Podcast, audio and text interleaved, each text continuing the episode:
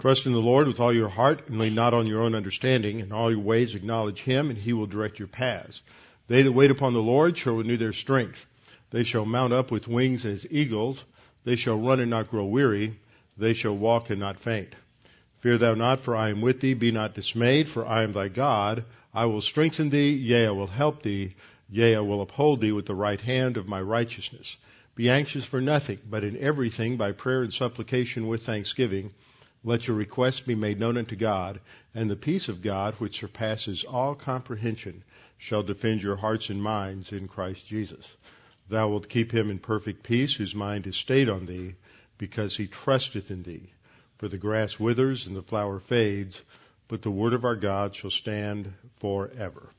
Before we get started, let's go to the Lord in prayer, and uh, we'll have a few moments of silent prayer so you can make sure you are spiritually prepared uh, through uh, use of 1 John 1 9, and then uh, I will open in prayer. Let's pray. Father, we're so grateful that we can come together today to study your word, be refreshed and encouraged as we study these important doctrines in Romans chapter 6, dealing with our spiritual life and all that was accomplished for us at the cross.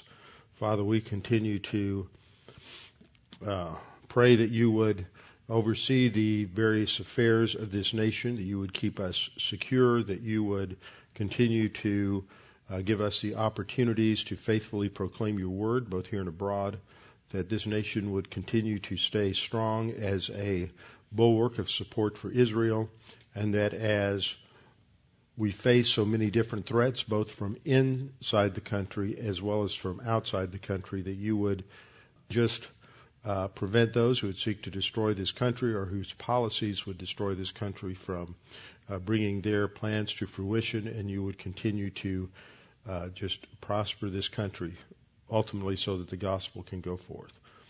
Father, we pray this evening as we study your word that you would strengthen and encourage us, and that as we study your word, we might uh, we might be able to focus and concentrate. We pray this in Christ's name. Amen. All right, we are in Romans chapter 6. Last time we looked on this whole foundational argument that Paul has here in Romans 6 and understanding how it is that we are, as Christians, supposed to live out our Christian life. How is it that we're supposed to do this?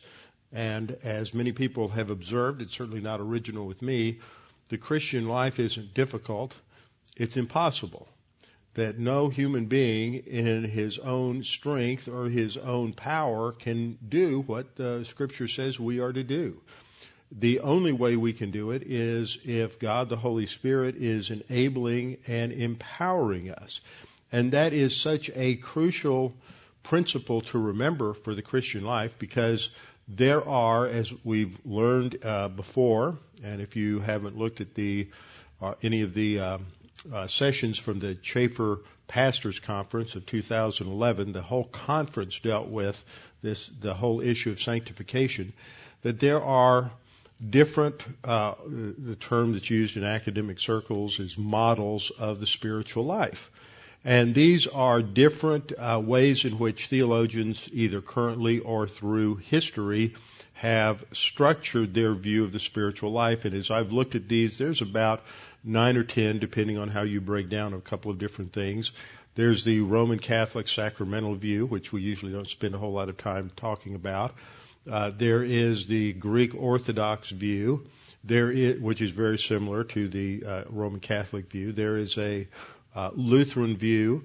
There is a Calvinist view, the Reformed view, uh, coming out of the revivals, the First Great Awakening and Second Great Awakening in uh, England and the United States in the uh, eight, mid uh, 18th century through the end of the 19th century.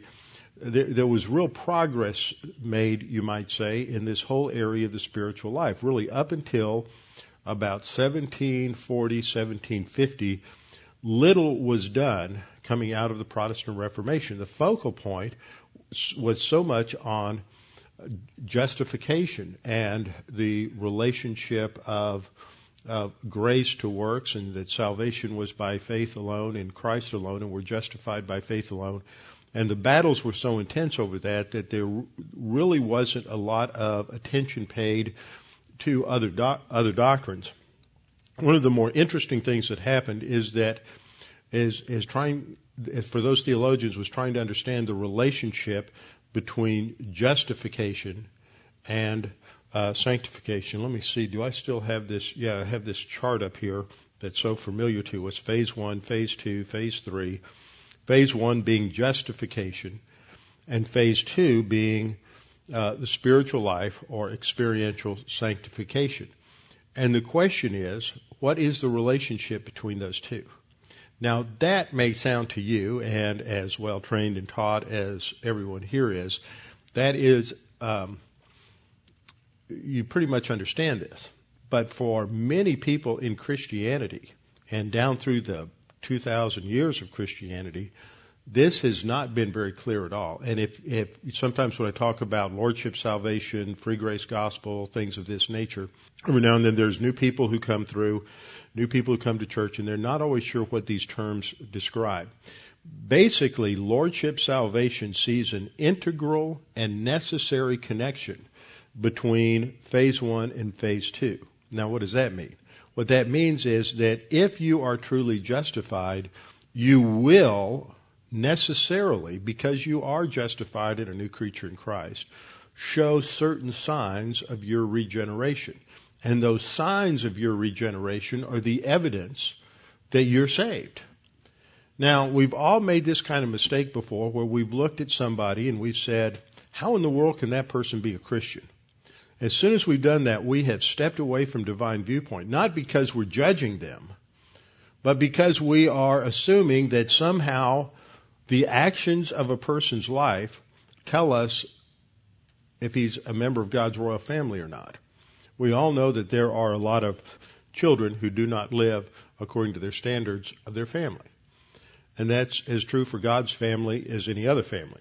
So, what happened coming out of the almost 1500 years of Roman Catholic confusion, there was this belief that if you were, if you were saved, you lived a certain way. And the only way you could know that you were saved was if you lived a cer- certain way. That was your evidence. It wasn't the promise of God in Scripture that if you believed in Jesus as your Savior, that therefore you were you were you were saved, and um, and that was all there was to it, which would make a distinction between uh, phase one and phase two, and show that there was a demarcation between those two. In Roman Catholic theology, actually, you don't know if you're saved because salvation or justification isn't a one shot thing. It's not something that occurs the moment you trust in Christ. You get a little more grace every time you participate in a sacrament. So there are um, these various sacraments in Roman Catholic theology. There's the Mass, there's celibacy if you're a priest, there's marriage if you're not a priest. I don't know how they, those seem mutually exclusive, but um, you have all these different sacraments, and as you participate in a sacrament, you get a little more grace. It's sort of doled out to you incrementally.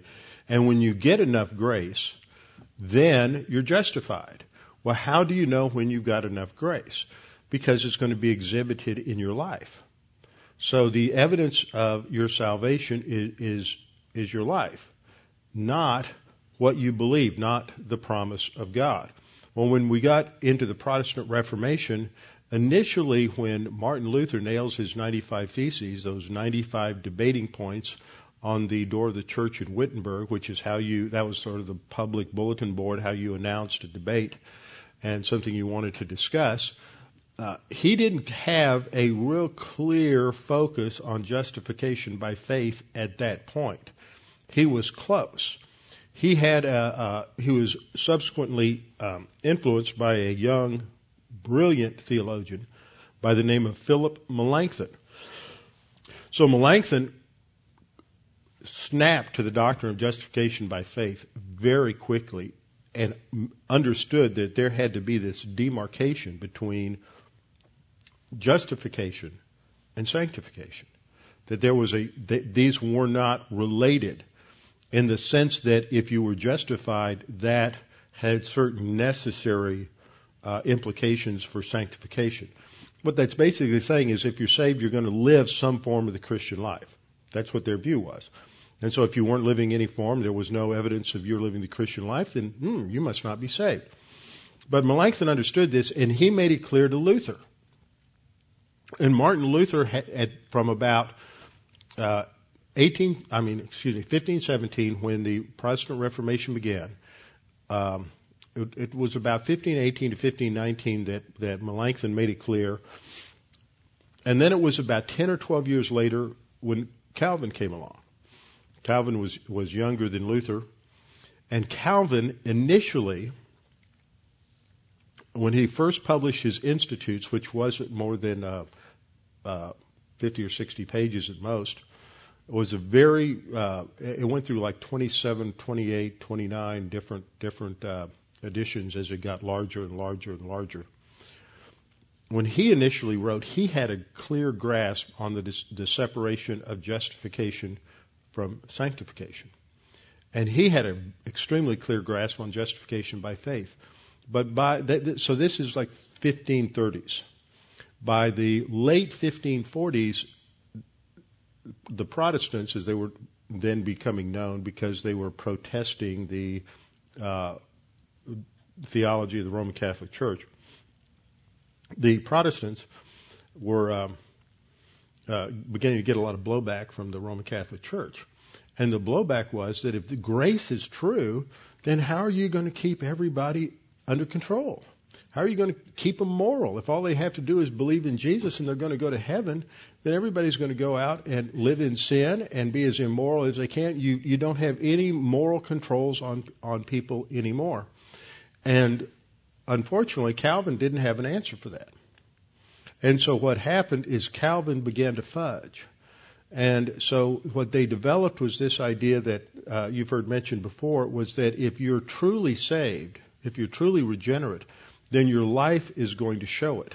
So he backdoored works. Works weren't up in front saying that if you uh, want to be saved, you have to believe in Jesus and be good. They they backdoored it, slipped it in, and they said if you have real faith, then your life will show it. And so they came up with this little cliche called that that many people, many writers have used and repeated over and over again. That goes something like this: While we're saved by faith alone, the faith that saves is never alone. And what they mean by that is that second phrase, the faith that saves. And what they're saying there is that the faith that saves is not the same kind of faith as the faith that you, you and I exercise every day. When we get up in the morning and we're running late to work, we believe that when we get out in the car and we stick the key in the ignition switch and turn it on, the car is going to start. Sometimes we all have had that experience when it didn't. And we couldn't get out. So, so, but th- that, that is just a, a belief. We have all kinds of beliefs all day long. Even scientists who, who claim to be an atheist and agnostics who claim to be so empirical about everything that they're not going to believe anything that they can't measure, quantify, see, taste, touch, feel. Even scientists like that believe a whole host of things to be true that they've never seen, tasted, touched, felt, anything like that. And so, uh, with this, in this whole issue of understanding salvation, got into this issue of defining what faith is. And so in Calvinism, you had this development of the idea that there is a different kind of faith that is saving. And it's not the same as everyday faith. And so the kind of faith that is saving is a gift from God. So they began to uh, change their under, the translation and interpretation of Ephesians 2 8 9, which says, For by grace you have been saved through faith, and that not of yourselves, it is the gift of God, not of works and they would understand that, that when it says it is the gift of God, the gift of God referred back to faith. Well, it says it is the gift of God, the it is a neuter pronoun.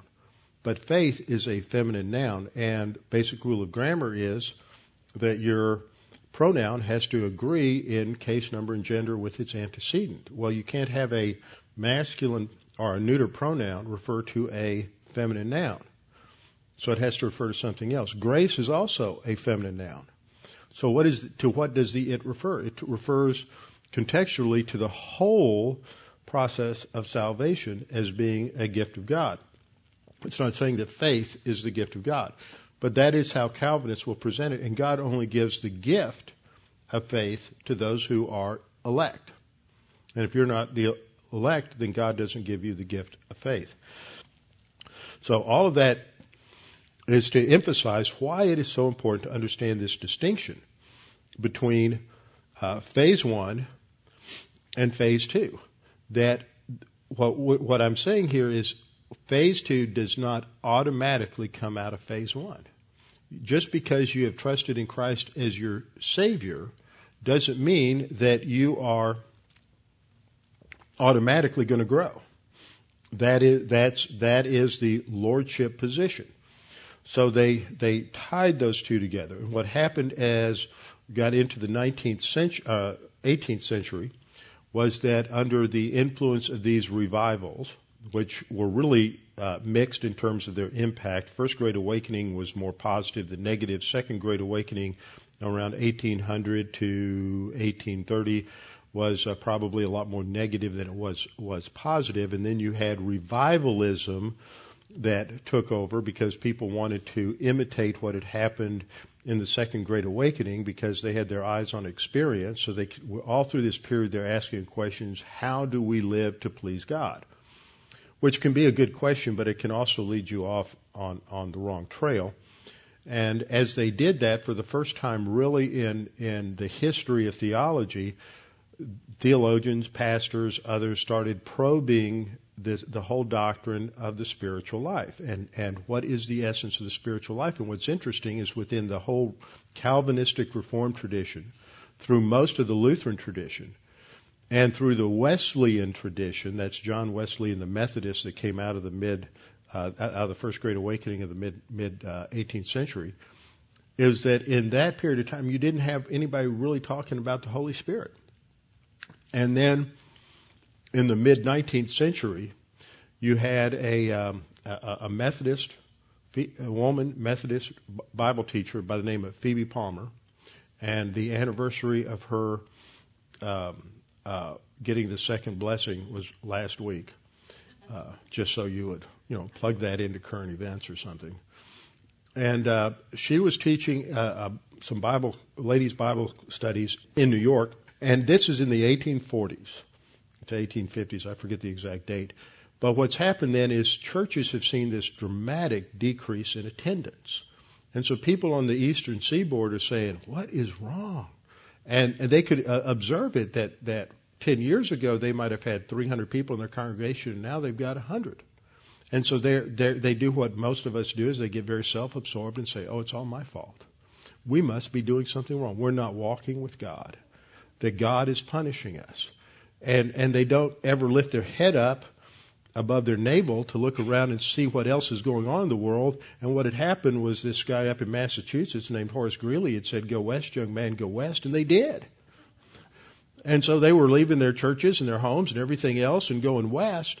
And you had this huge, massive migration taking place in the U.S. And so the churches on the eastern seaboard were losing their membership and losing attendance as everybody's moving west. But what happened with Phoebe Palmer and others is they were saying, ah, we must be doing something wrong. So we've got to, you know, seek a second blessing after salvation. We've missed out on something. And as soon as you hear people say we want to figure out how to get more of the Holy Spirit, or that we've somehow missed something in our spiritual life because somehow things aren't quite as enthusiastic or exciting or wonderful as they were when we were first saved, your radar just ought to start pinging loudly that something is seriously wrong because that always leads to to a problem. I mean, I, I hear this with uh, in conversations, in counseling, whatever it is, and they immediately start looking to something wrong as a solution, and that's what happened in the that's what happened in historically and out of the 19th century revivals, you had the development of, of, what was later called holiness theology, which was the idea that you get justification blessing at the cross, but then you have to bring it all to the altar. And I still, you know, all my life when I would go to a Baptist church or some other church, uh, and they would talk about bringing it to the altar, I would say, there's no altar here. An altar, I just, you know, think so literally. An altar is a place where you kill an animal. There's no altar up there. The pulpit and the table for the communion is not an altar at all. But that's that's a non-literal interpretation. So you get this mentality that you have to bring it all to the altar. You have the influence of Charles Finney's revivalistic techniques uh, coming out of the uh, Second Great Awakening. That people need to need to do something, and all this kind of merged together to develop uh, this uh, two-step theology. Not the Texas two-step, but this is a the- theological two-step. That you have one step where you get sal- justification at salvation, and another step where subsequent to salvation, where when you dedicate your life to Jesus, where you lay it all on the altar, you go through some sort of post salvation uh, secondary experience, then uh, then you're going to make it. That's when you get the, the second blessing. That was holiness theology. When you get to the turn of the century and the development of Pentecostalism, that's when they identified that second blessing as the baptism of the Holy Spirit that was necessarily evidenced by speaking in tongues. And so you had the development of Pentecostal theology. Into that whole matrix, you had another uh, another trajectory that went off into what became known as Keswick teaching or victorious life teaching. And victorious life teaching had elements, depending on who you're talking about in terms of these, some of the different um, uh, pastors and teachers and revivalists and speakers at that time. But uh, so, some of it was similar to Keswick, some of it wasn't. This is, uh, and this was evidence because you had men from these different streams, these different models. I've mentioned, as a, just a review, we start off with Roman Catholic, which I talked a little bit about. I mentioned Eastern Orthodox, which I didn't talk about.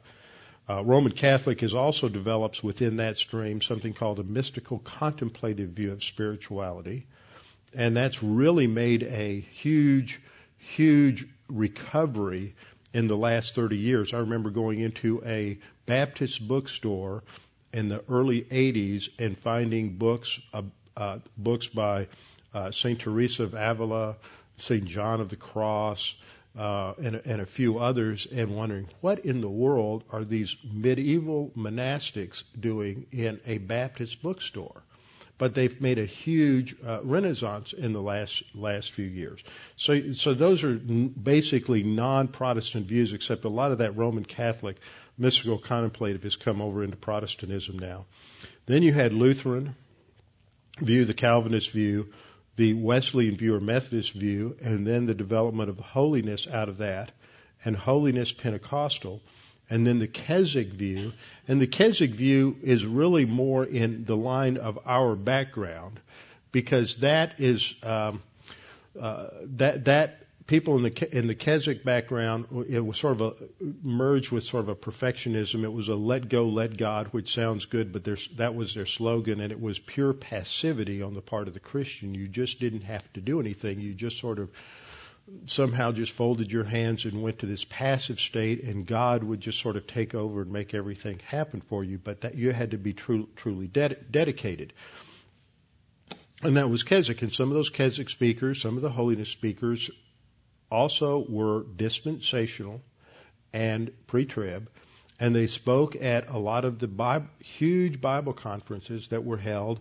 Um, this is the era of Dwight Moody, who, for whom Moody Bible Institute is named, and Dwight Moody had a place in, uh, had a, also had a school in Northfield, uh, Massachusetts and uh, that, in fact, that is that's where he's buried. But he would have these huge Bible conferences there, the Northfield Bible conferences. Then you had up near um, uh, up near Niagara Falls, you had the Niagara Bible conferences. There were a couple of places, churches in Manhattan that had prophecy conferences. This is what the pre-trib conference takes its heritage from. Is this is what really spread the teaching about uh, dispensationalism and the pre-trib rapture were these Bible conferences. But these speakers like C.I. Scofield, and this is where Lewis Sperry Chafer came up and uh, came under the influence of Scofield, and you had uh, oh, any any number of others. James Gray was was holiness, and he was later a, the uh, president of Moody Bible Institute, and uh, Talbot, for whom uh, not Charles Talbot, excuse me. Uh, uh, I forget his name now. The guy founded by Bible College, Bible Institute of Los Angeles, which name is an acronym for Biola, uh, became Biola. All of these came out of that movement. So you had this kind of mixed background. Lewis Sperry Chafer fit into this because he heard these men and he picked up some of the vocabulary, but he doesn't really approach it the same way. He doesn't have a victorious life Keswick view of the spiritual life. He had a solid understanding of grace, solid understanding of the spiritual life, which you got from from uh, C.I. Scofield. And so this came into uh, th- this is our this is our heritage. And it's built on this understanding, and it's through this period that they, that as you go from generation to generation, these theologians are thinking through these issues, and that each generation becomes a little clearer and a little tighter on their understanding of what the what the scripture is saying. And those that held to some form of of human effort or works in the process are ones that are headed off on on uh, side trails. So with with uh, the, the, what it's called the Chafferian view, there's a clear distinction between justification and sanctification. It is not that they aren't related, because, of course, as we indicate in the chart, at the instant of salvation, we're positionally sanctified, but then it is in the process of our spiritual growth that we become experientially sanctified. The difference is that in our view of the spiritual life, spiritual growth and fruit bearing is not necessarily connected. It's not an automatic uh, consequence of being saved. In the lordship view, it is an automatic consequence of, of being saved, which means they end up being fruit inspectors because they have to figure out if they have enough fruit. In other words, you don't have, you don't know if you're really saved unless you have the right kind of fruit. And so it's not so much you're looking at other people's fruit, you're just trying to examine your own fruit and to know if you are really saved. And I remember uh, hearing about lordship, salvation, and free grace some when I was in seminary in the late in the late 70s, because this was when things were really beginning to bubble up a lot in evangelicalism. But it was not until about 1985, 1986, 87 maybe, that it really reached sort of a fever pitch Zane Hodges at Dallas Seminary wrote a book called The Gospel Under Siege, which really opened the door. And then there was a response to that by John MacArthur. You can hear John MacArthur on KHCB here in the mornings. And uh, MacArthur uh, responded with a book called The Gospel According to Jesus. And this book came out, I forget the exact year, probably 88. And there was a large Christian bookstore in Irving, Texas, where I was pastoring at the time and they invited John MacArthur to come and to uh, go to talk for an hour and present the basic ideas of the book. And they invited a bunch of pastors and have a Q and A. And Tommy Ice and I sat right down there, right dead center, right in front of, of uh, John MacArthur. I could have reached out and touched him. And he went through his whole presentation. And at the end, I asked him the question. I said, "So, Dr. MacArthur, how sure are you that when you die, if you were to die right now, are you going to go to heaven? That's a great gospel question, evangelistic question. He said about 98 or 99% sure. Why is why isn't it more than that? Because he doesn't know if he might apostatize in the rest of his life. He doesn't know if the fruit is really qualitative fruit of the Holy Spirit because he's putting his faith in the fruit and not in the promise of God. And that's really the issue. And just as a as a side note, I don't know if I mentioned that in here, but several years ago when we had uh, Dr. Steve Austin here speaking at the uh, Chafer conference, the year we focused on creation evolution. Many of you remember that. We're here. Uh, in fact, we're trying to work out a deal where we can do a, have a have a uh, raft trip through the Grand Canyon with him next summer. Uh, but he was going to MacArthur's church. And I started asking him questions at that time uh, about Lordship salvation. And he just wasn't clear, had no idea the whole debate. and he wasn't clear on the concept. His whole focus is on geology and creation, evolution, all these other things. And so we had some great discussions, and there were some really good papers. In fact, if I'm not mistaken, that's the year Fred Leibrand had just published his book on this. Uh, uh, the, the, the Christian cliche that if you're sa- we're saved by faith, but if but the faith that saves is uh, while the faith is while we're saved by faith alone, the faith that saves is never alone. Fred had just written his book on that, and that came out, and uh, Steve heard that presentation, and when I called him the uh, about three weeks ago to talk about this raft trip, one of the first things he told me because I hadn't talked to him since that conference, but the probably the first or second thing out of his mouth was, I want you to know that since we were together four years ago, I have been studying this free grace lordship thing, and free grace is wonderful. This is fabulous. This is exciting. So this is just, you ought to encourage us that, that we have an impact that goes uh, far beyond our, our, uh, our four walls. But in terms of our study of Romans 6, this is so important because what were these people all looking at? I mean, the ones that, that, that I've pointed out were not quite on target on sanctification. They're all looking at their life as a criterion for whether or not they are uh, they're they're saved or they're growing Christ. It's experience based over and over and over again, and it's based on how they feel about their relationship with God.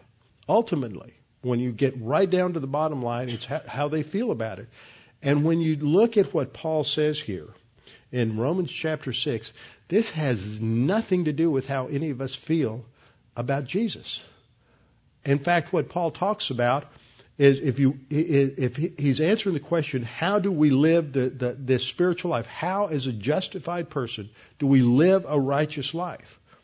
And Paul Paul says we're going to get right down to the basics, and the basics are we have to understand some profound spiritual realities that occurred at the instant of salvation that are completely non-experiential.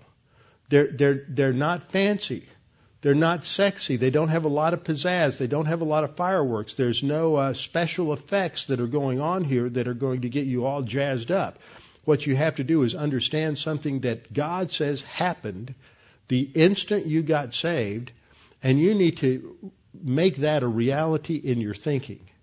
And that's the foundational faith rest drill for the Christian life is to recognize that, that I am a completely new creature in Christ and I am dead to sin. And my relationship to sin and my sin nature that I've always had, where that's the comfort zone, that's the power source, that's the control factor in my life, has now been totally broken.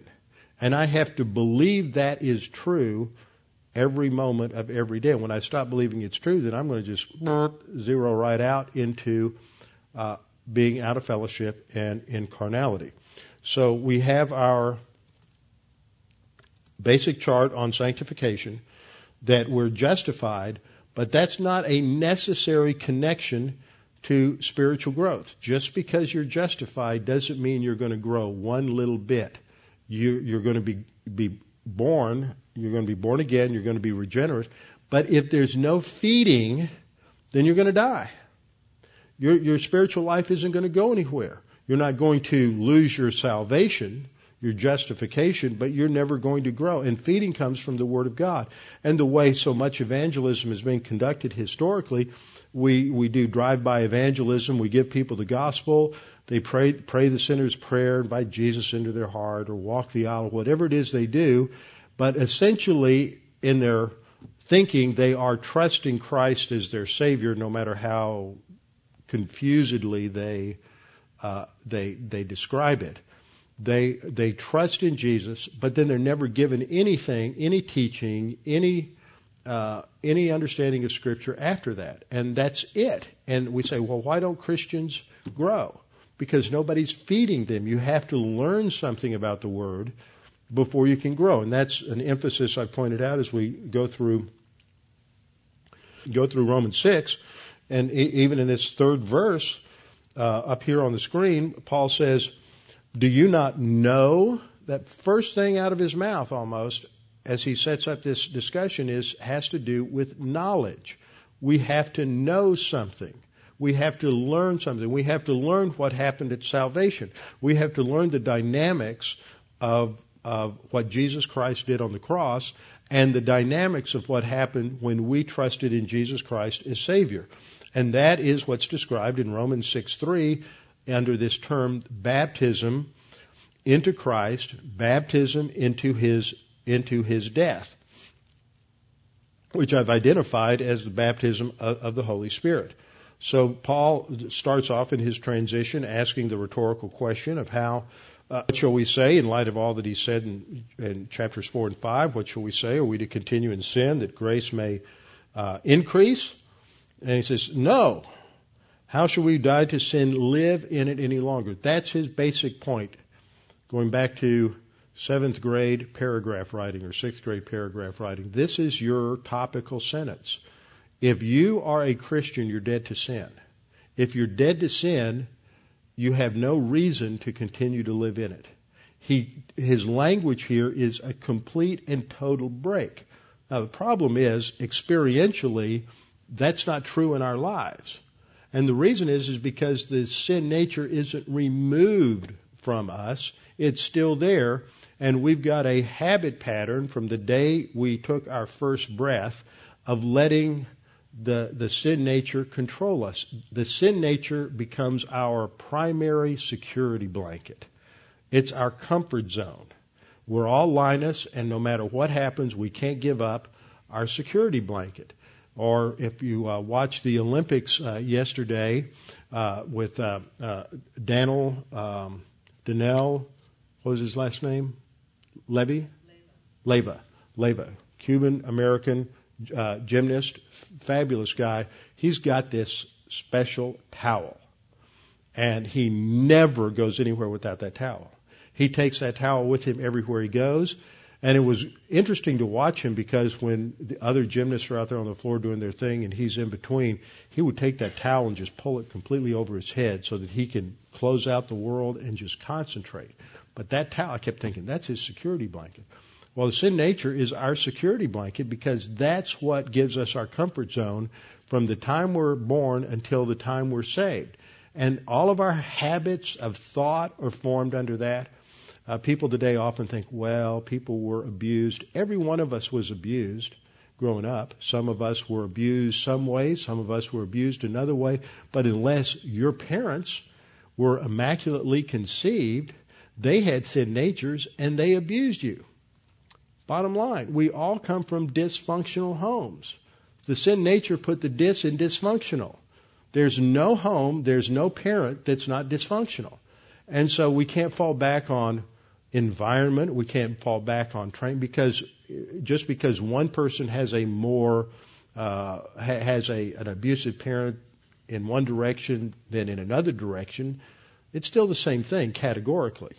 And so uh, we all grow up w- responding to the issues in life out of our sin nature. And so we find uh, techniques and skills and habits from our sin nature that give us security and comfort in life. So when we get saved and all of a sudden we're told that uh, we understand what sin is, we begin to understand the different categories of sin, and we learn that we can't operate on that basis anymore, this sets up a huge conflict in our soul because what we're told we can't do is what we feel like we must do in order to have security and comfort in a world that is against us. And the orientation of our sin nature tells us it's all about us. So we have to learn through and believe what this passage says is that you have died to sin. I have died to sin. There is a real break that took place there. Now, it's not experiential, but nevertheless, it's real. And if you've grown up since Immanuel Kant in the late 1800s, then you can't really understand what real is apart from experience because you've been brainwashed by Western culture to think that real is what you've experienced. And only by studying the Word can we ever break out of that, uh, that mindset. So in verse 3, Paul begins to explain that some more, as I pointed out last time. Do you not know that as many of us as we're baptized into Christ Jesus we're baptized into his death? Therefore, we were buried with him through baptism into death. So notice that we're baptized into de- his death and we are buried with him. So any sort of, and as I pointed out last time, baptism has an essential meaning of identification. Identification with anything in Jesus is identif- identification with everything in Jesus. It's not just part. We're identified with the totality of who Jesus is. We are in him. So we are we were buried with him through baptism into death, that just as Christ was raised from the dead by the glory of the Father, so we also should walk in newness of life.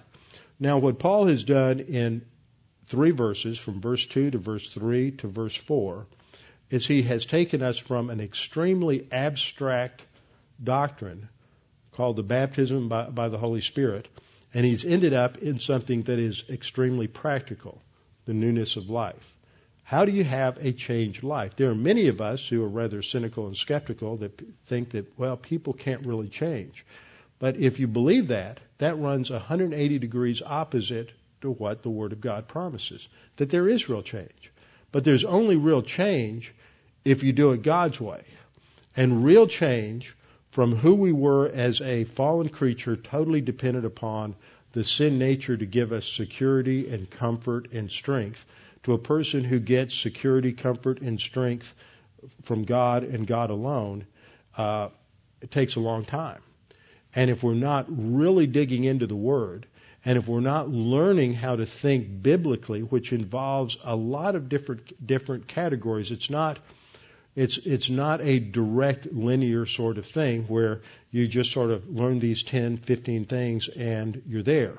It is a process, and it's it's it's more circular, and it's a learning process because we have to we learn things that may not appear to have anything to do with what we're facing at the time, but they're laying a foundation in changing the way we think and approach life, and so it, it's it's more practical in that in that particular sense.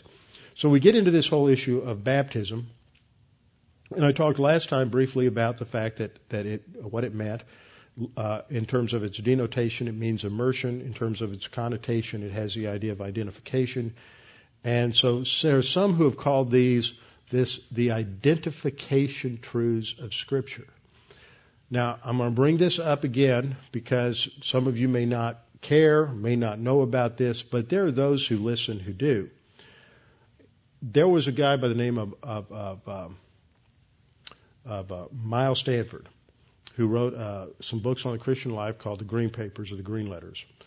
And he had a, a website. He passed away, went to be with the Lord in about 99 or 2000. And his, he, he was a dispensationalist and he loved Lewis Sperry Chafer, but he thought Lewis Sperry Chafer was a fool on the spiritual life. And, and Miles Stanford was pretty much a, he held to a Keswick view. He just didn't understand Chafer's view, and he kept saying, "But but Chafer doesn't emphasize spirit, the identification truths of Scripture," and that's not true. You, but the identification truths of Scripture in Romans six are not isolated from the Holy Spirit emphasis in Romans eight. They go together. And one of the reasons I brought that up is because I was at a conference in 99, and there was another doctrinal pastor there who brought a couple of men from his church there, and one of these men was sort of an expert on Miles Standish and just loved him and said, "Well, he just he just loved Lewis Sperry Chafer and everything, including spiritual life." I said, "No, he didn't." And this guy had a personality. Uh, he was a bulldog uh, trial lawyer. He'd been a prosecutor, a federal prosecutor for a number of years, and so he would just, as soon as I disagreed with me, you know, he was taking his all of his debater's technique, background, and he had good knowledge, and he just decided that he was going to roll everything over me, and um, I just looked at him and I said, "Well, I talked to Miles five months ago, uh, the week before he died, and this is what he told me." That Chafer was all wrong on his view of the Holy Spirit it's all about identification truths. The Holy Spirit will automatically kick in. And there are people who, who believe this. But it's not an either or, It is a, it's both. It, you have, this is your role, my role, is to understand who we are in Christ. It is our role then to depend on the Holy Spirit and make sure we're walking by Him. That's where 1 John 1 9 uh, comes in. But that foundation, as I put up here, goes back to the baptism by means of the Holy Spirit, where we're identified with Him, and that uh, connects us uh, eternally and irrevocably in Christ.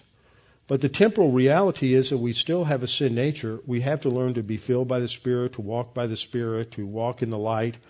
But we have this terrible habit that we develop from the instant of birth to live out in the black zone.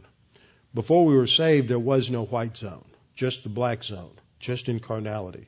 But after salvation, we can walk in the light as He is in the light, but we have to confess our sin. So this sets up that baptism by the Holy Spirit is an eternal reality. This is an abstract doctrine that's been misunderstood in the past by many people, but it is foundational. This is, Paul spends virtually the first 11 verses of this chapter developing everything on this. And if you don't understand the baptism by the Holy Spirit, you can't even understand Romans 7 or Romans 8. So the question then becomes, well, what kind of baptism? Because he doesn't mention the Holy Spirit here. Doesn't mention the Holy Spirit, but once in chapter 7, but doesn't develop the Holy Spirit until Romans 8. He, he, he just mentions baptism. Do you not know that as many of us as were baptized into Christ Jesus? Now, how do I know that's the baptism of the Holy Spirit? Well, we'll get into that, but it's basically because that's what baptizes us into Christ. But there are two types of baptisms in the scripture. There are a lot of people who think that baptism always involves getting wet, and that's not true as we'll see here. There's the baptism of Jesus, which was unique. The baptism, because he didn't have to repent of sin. John the Baptist baptized him, but it wasn't a baptism for repentance because Jesus hadn't sinned, so he doesn't need to repent of anything. Then there's the baptism of John the Baptist, which was for Israel and was a call for them to give up legalism and to uh, turn back to the God of Abraham, Isaac, and Jacob according to the Mosaic law so that the kingdom could come. And that was a water baptism by immersion. And then there's the baptism of believers or Christian, uh, Christian baptism. Then there is a, I got that slide in the wrong place. There are five real baptisms the baptism of Noah, the baptism of Moses, the baptism of fire, which is judgment. John the Baptist said, He who comes after me will baptize you by the Spirit and fire. Fire is judgment that occurs at the end of the tribulation. The baptism of the cross, that was Jesus' identification with death, uh, at the uh, spiritual death at the cross, and the baptism by the Holy Spirit. So we have to answer the question what kind of baptism is Paul talking about here in Romans 6? And you see, baptism was really important in the in the early church, Christian baptism, and in in the um, now it's got there's been a lot of confusion about that sense, but that doesn't negate the reality of the importance in the early church. If you think about Acts and what we studied on Tuesday night in Acts, in Acts chapter two, Peter preaches a sermon. There are uh, 5,000 who are saved, and they are immediately baptized. So I showed you the pictures of the all the mik, uh, outside, the mikvaot, the ritual pools or bathing pools outside the southern gates of the of the Temple Mount, and that's where they would have been would have been baptized. And then in Acts chapter uh, three, there is uh, there's more uh, baptism, and Acts chapter eight when uh, Philip, which we just studied this, we're studying right now on Tuesday night, when Philip explained the gospel to the Ethiopian eunuch, and the Ethiopian eunuch trusts Jesus in Jesus as a Messiah. Uh, Philip, Philip's question is, well, uh, what's to stop us from getting baptized right now? As soon as they found a pool of water, they were baptized. Now, a thought just hit me because of something that I saw in Israel this last time. That there was a, uh, and I showed you these pictures too. Um, one of the things that we did the uh, one of the last few days when uh, uh, we stayed over beyond the group was we went down into Hebron. And along the way, we were shown the old Roman road that that basically bisected uh, Israel from north to south, went down th- through uh, Shechem, by Jerusalem, down by Hebron, and this would have been the road, the same road. It, it, was clearly marked out. They found many mile markers, Roman mile markers along the road, at a very ancient road.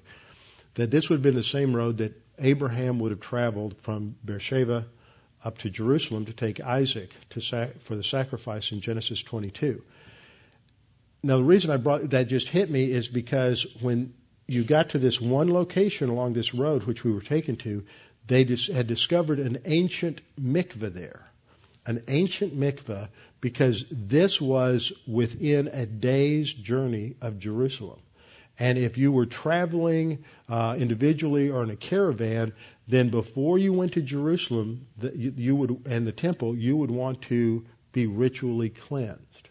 Now that wasn't the same road that is the road to God from Jerusalem to Gaza, but it would be the same principle. So that somebody coming up from the, the southwest as they approached Jerusalem and came within a day's journey of Jerusalem, they would, I would think, just like you had on, on the patriarch's path, you would have a mikveh there where they could be ritually cleansed before they went into Jerusalem that last day. And so when we ask the question, well, where did they get the water here in Acts 8 to baptize the uh, Ethiopian eunuch? maybe that's the answer is there was a mikveh along that road where travelers going to Jerusalem would, would be baptized. So immediately the Ethiopian eunuch was baptized after he was saved. We see the same kind of thing in Acts 10. In Acts chapter 10, this is the, well, we haven't come to this in our Acts study, but this is when Peter uh, went to Caesarea Maritima or Caesarea by the Sea and explained the gospel to Cornelius, the centurion, who was the God-fearer, and uh, those Gentiles in his in his uh, home, and they trusted in Christ as Savior. We have the account in Acts 10:44 to 47. Uh, while Peter was still speaking, while he's still uh, explaining the gospel, the Holy Spirit fell upon all those who heard the word, and those of the circumcision who believed were astonished because you've got some Jews there, and all of a sudden they're seeing the Holy Spirit come upon these Gentiles as they're trusting in Christ. And uh, then we Acts 10 says, "For they heard them speak with tongues." I don't want to get sidetracked on that, but look what happens. As soon as they trust in Christ, what does Peter say? Can anyone forbid water that these should not be baptized to have received the Holy Spirit just as we have? Instantly. So there was this pattern from the very beginning that if you trusted in Christ, they didn't wait a week, two weeks, two years, five years before you got baptized. It was instantaneous.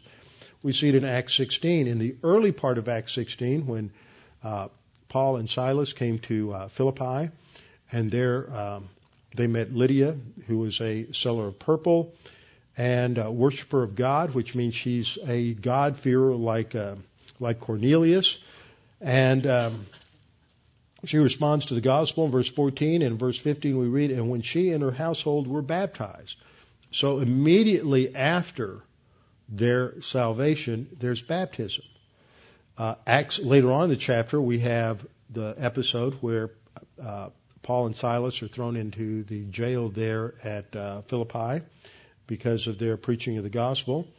And uh, the Philippian, the angel comes and opens the door of the jail, and the Philippian jailer sees that, thinks that they've all escaped, and he's about to kill himself, and they stopped him. And uh, but he fears for his life, and he says, "What must I do to be saved?" And their answer was, "Believe on the Lord Jesus Christ. You and your household, I mean not just you, but everybody in your house needs to get saved." And so they then they went to his home. Verse 32, they spoke the word of the Lord, that is, they evangelized him and all in his house. And he took them, uh, and he, that would be Paul, took them that same hour of the night and wa- oh, that would be the jailer rather. I misread that. Uh, the jailer took them, washed their stripes where they had been beaten and whipped, and immediately he and all of his family were baptized. Notice that immediately. They didn't wait two weeks, three weeks, six weeks. In the the point I'm making is simply this: that in the early church, water baptism was viewed as something that should be done uh, immediately. Now, there are a lot of people a lot of theologians over the years who think that what Paul is talking about in Romans 6, uh, 1, uh, 4, and 5 is water baptism. In fact, when I went to Dallas Seminary as a student, I had never heard that.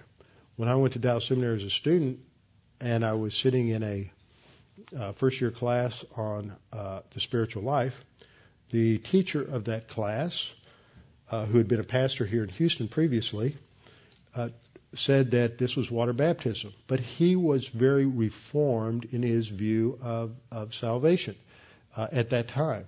And so he was just wrong there. This isn't water baptism. Uh, baptism is used in other places, like in the Gospels I mentioned earlier. It's also used for death, and that's the focal point here: is we're baptized into Christ's death, and it is that death separation from the sin nature that's being emphasized in Romans six. Jesus used it to refer to his death on the cross in Matthew uh, 20 and 22, and the parallels in Mark 10:38 and Luke 12:50 and Jesus said to his disciples, You do not know what you ask. These are the disciples who wanted to go with him. He said, You do not know what, what you ask. Are you able to drink the cup that I am about to drink and be baptized with the baptism that I am baptized with? And that was his baptism of death, where the sins, he's identified with the sins of the world. So there's a lot of confusion over what this baptism is in Romans 6 and over the meaning of baptism of the Holy Spirit. And so I'll come back and talk about this uh, next time, and we'll move a little further into Romans 6. But we have to understand that what Paul is saying here is not something experiential. It's, he's not emphasizing a feel good uh, event, a revivalistic event, something experiential. It's you have to understand the baptism of the Holy Spirit. You have to know what happens there, because if you don't understand that, then the way you're going to try to deal with sin in your life is going to be wrong. We're dead to sin, but if we try to handle it through our own power, our own effort, through some sort of mysticism, through uh, some sort of uh, ritual or something else, or just just plain uh, morality, it won't work. You have to understand this abstract doctrine, and every time you're dealing with temptation, that's the issue: is go back to who we are in Christ. It is that accurately accurately named doctrine, identification truth. But the problem with much of the way identification truth is taught is it leaves out the Holy Spirit. But its identification truth is Romans 6. Walking by the Spirit is Romans 8. Father, we thank you for this opportunity to study your word this evening, to be reminded of how difficult it's been for Christians over the years to really get a clear precise understanding of, of the Christian life. We recognize that it's a life we can't live on our own. We can only live that life on the basis of your empowerment, and that is given to us through God the Holy Spirit and walking uh, by the Spirit. Father, we pray that as we continue this study, that the Holy Spirit would just drive these truths home to us, for without His ministry, we cannot understand and apply these things so that it has real spiritual consequence. And Father, we just pray that you would challenge each of us that we might not give up, but continue to press on to spiritual maturity that you might be glorified. We pray this in Christ's name. Amen.